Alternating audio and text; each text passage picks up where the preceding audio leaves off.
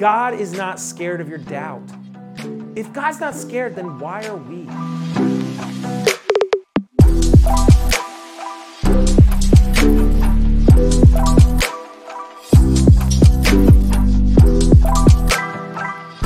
You ever been so certain about something only later to be proven wrong? See, as it turns out, Meg Ryan is in Top Gun after all. I'm so certain that my friends don't know what they're talking about because I know that Kelly McGillis stars in Top Gun. I'm 100% positive about it. And I have no problem challenging my friends' knowledge, but mine is 100% concrete. Until, of course, a bet is made. And once there's stakes, consequences, now I'm not so certain. Is it Meg Ryan? Could it have been Meg Ryan with Tom Cruise? Now I'm questioning reality. It seems like it's a little kink in our assurance armor. When we can visualize the possibility of consequences to being wrong, we then challenge things that we have comfortably lived content with. Assurances are questioned, our reality uprooted, doubt replaces certainty. And that's not necessarily a bad thing. When we walk around with the idea that we hold absolution, it causes us to become arrogant, unteachable, and content with remaining stagnant in maturity and growth. Thomas, Thomas is a walking example. See, his friends, the other disciples, have an encounter with the resurrected Jesus while Thomas is notably absent. On the evening of that day, the first day of the week, the doors being locked where the disciples were for fear of the Jews, Jesus came and stood among them and said to them, Peace be with you. When he had said this, he showed them his hands and his side. And then the disciples were glad when they saw the Lord. The day in question is Sunday, the day that Jesus resurrected. And the disciples are sequestered in fear, both literally and mentally. And Jesus' arrival brings them relief. It gives them the peace, not like the way the world gives it to them, but the way that Jesus gives it to them, and moves them beyond cowering. Now, Thomas, one of the twelve, called the twin, was not with them when Jesus came. And so the other disciples told him, We have seen the Lord.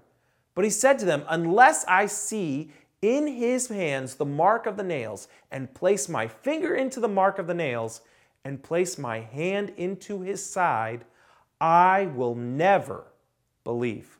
Thomas wants absolute, definitive proof before he's going to consider the possibility. And it's good to question and challenge. He doesn't have a lot of respect for his friends, but hey, it's okay to be unsure. But all of this is good to a point. Imagine that that was the last encounter with Jesus. The disciples, they would have continued in faith, and Thomas watches his friends be transformed from fearful to emboldened to share the gospel. Because one of the things that Jesus shared with them during that time was, I'm sending you as the Father has sent me. And so Thomas kind of remains at a standstill at that point, holding on to that, I need this definitive proof. See, doubt is no longer fruitful when we can no longer move forward in anything. Do you ever think about how you move your muscles in your leg in order to walk? Do you ever think about how you move forward in any way, or does it just come naturally to you? You ever thought about it and then suddenly you've forgotten how to walk? Like, wait, how do I work this thing again? At some point, we have to become content with faith being enough of an answer. See, faith is not limited to religion, as like many some people would like to think. Faith is a daily exercise in functioning in life. We assume and trust without question regularly on many different things on all sorts of different levels because we live in a world uncontrolled by us with unimaginable variables. There are too many questions, thoughts, experiences, and events in life that can cause us to doubt our understanding of things. How does this work? Why is it done this way? Why did that happen? The resurrection is a great example that surely caused many people to begin to question their understanding and doubt what they believed before. So faith is a little more of a permanent staple in our life than many would lead on. And it is why God calls us to engage in faith with Him, because it's part of everyday life. So, what about the times when our faith, though, is questioned because of things we can't explain?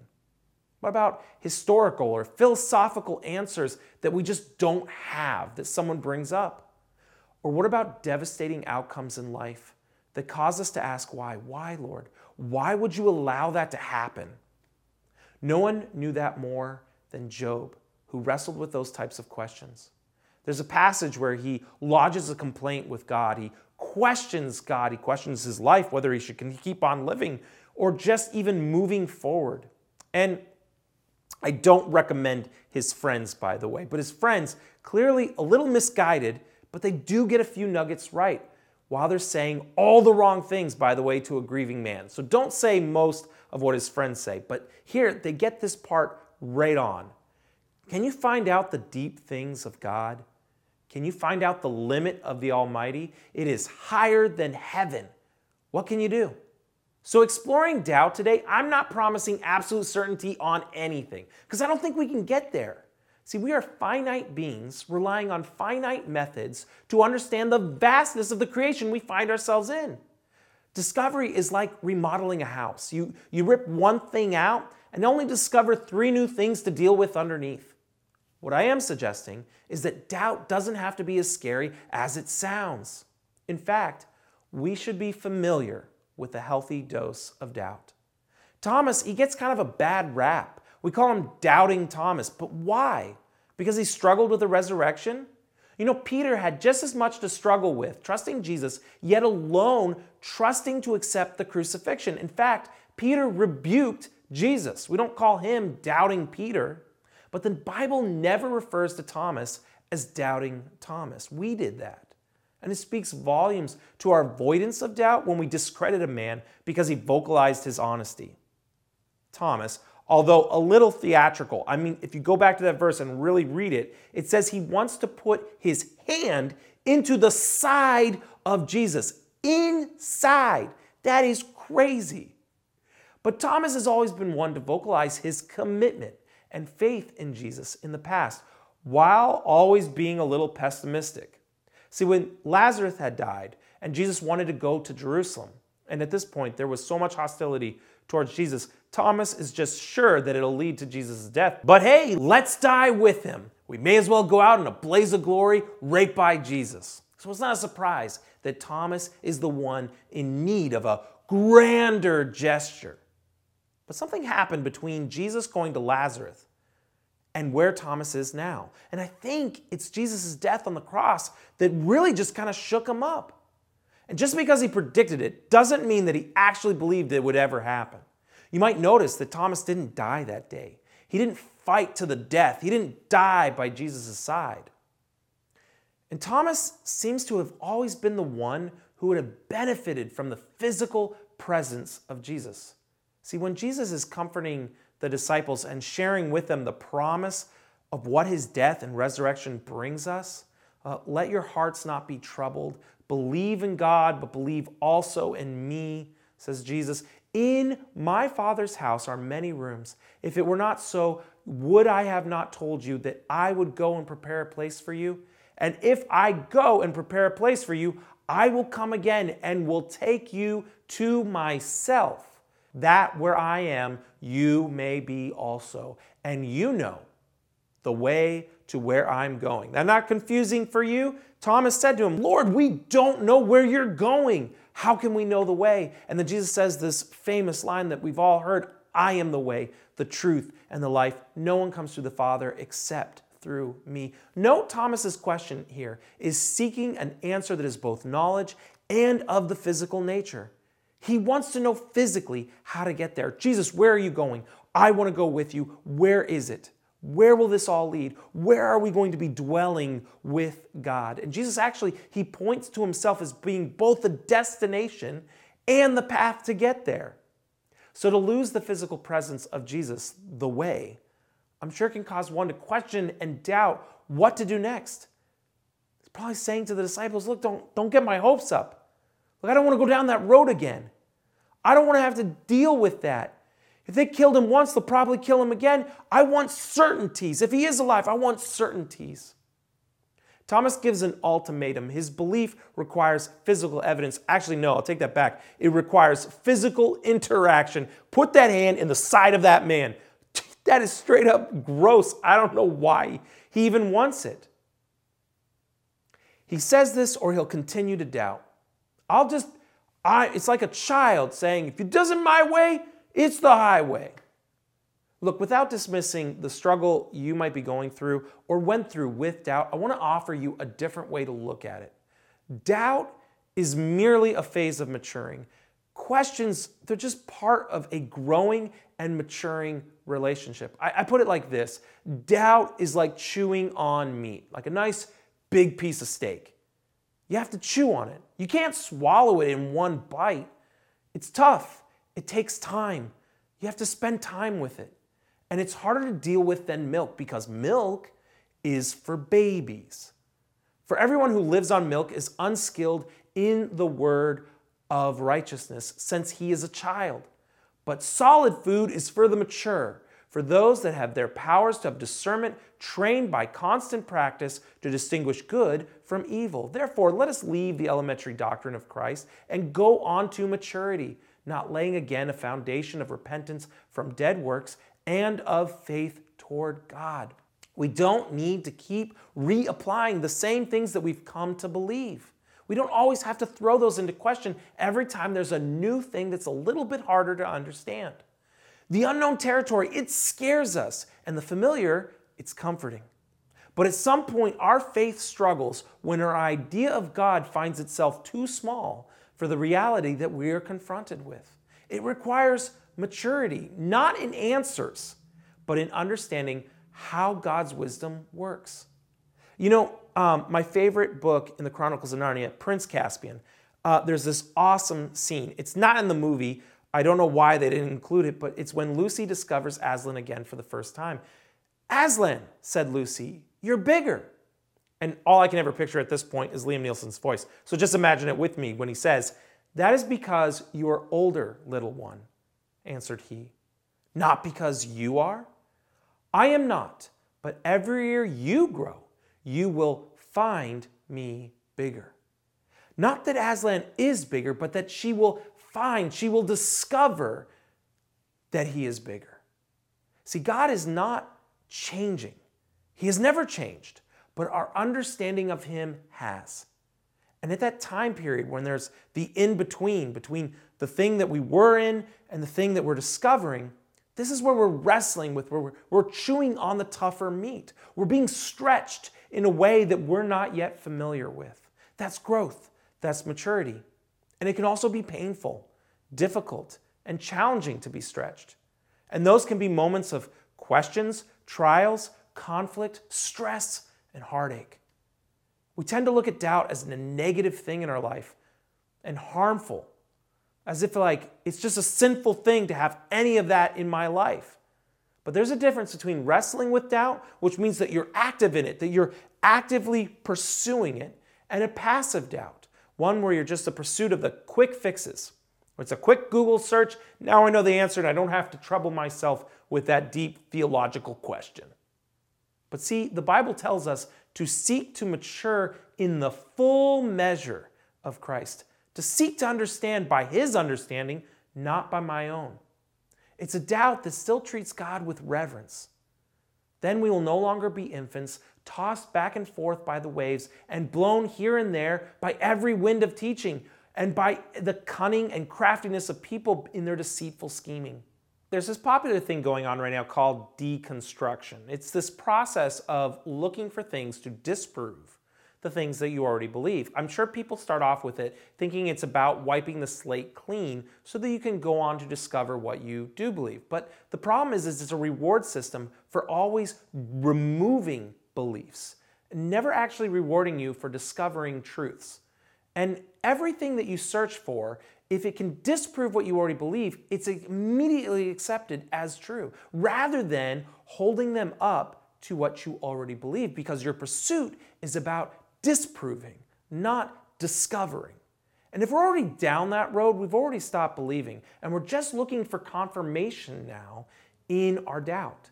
Healthy doubt is the process of trying to understand. No, better yet, trying to comprehend. See, answers aren't the end goal, trust is. And if we can be thrown around in, into questioning everything the moment a new argument comes along, we'll just end up trusting nothing in the end. But, Rick, What if I'm afraid that my doubt will lead to deconstruction of my faith? I, I want, I want to share this thing with you. It, you're probably going to be thrown off by me saying it, but let me just say God is not scared of your doubt. If God's not scared, then why are we? Our approach of how we handle this looks very differently when we approach it as us and God together. Notice Thomas's ultimatum. Unless this happens, I will never believe. He uses the word never. Ask yourself this what Thomas demands, will it really satisfy him? I mean, once time's passed, he'll probably need to go and touch Jesus' wounds again. It probably won't ever satisfy him because he needs something in the moment to satisfy a temporary confusion, frustration, conflict, difficult thing that he's going through in that moment. And when things are fine, he'll be okay. But when things get tough again, he'll need that physical interaction again because he's not looking back at all.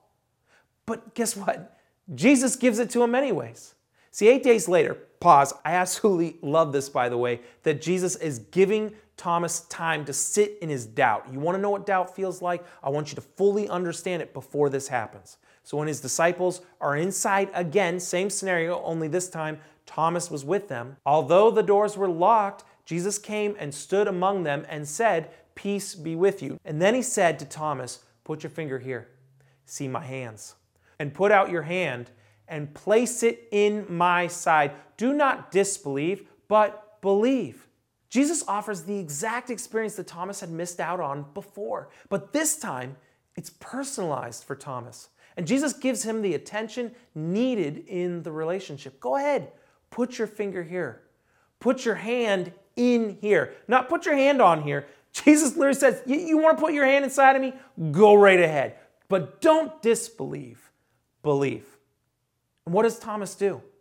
Thomas answered him, My Lord and my God.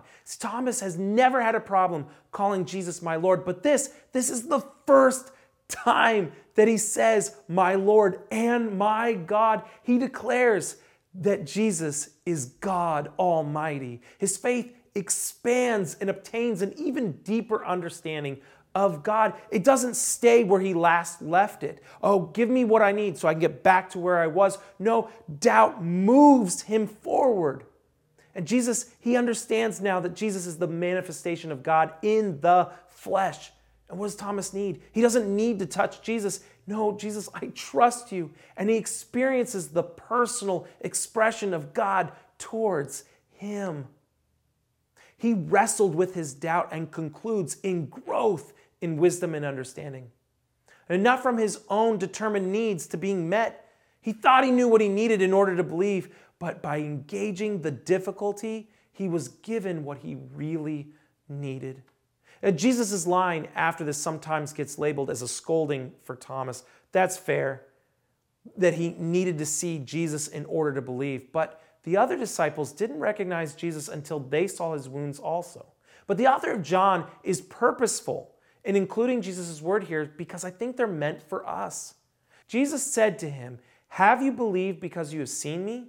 Blessed are those that have not seen and yet have believed. Sometimes I think it would be better for my faith if I could just see Jesus and experience him by my side in the flesh. But I think God would have known what would be better for me, what my faith actually needs. See, we're not deprived of a better faith. We're blessed with our ability to trust Him without the need to see.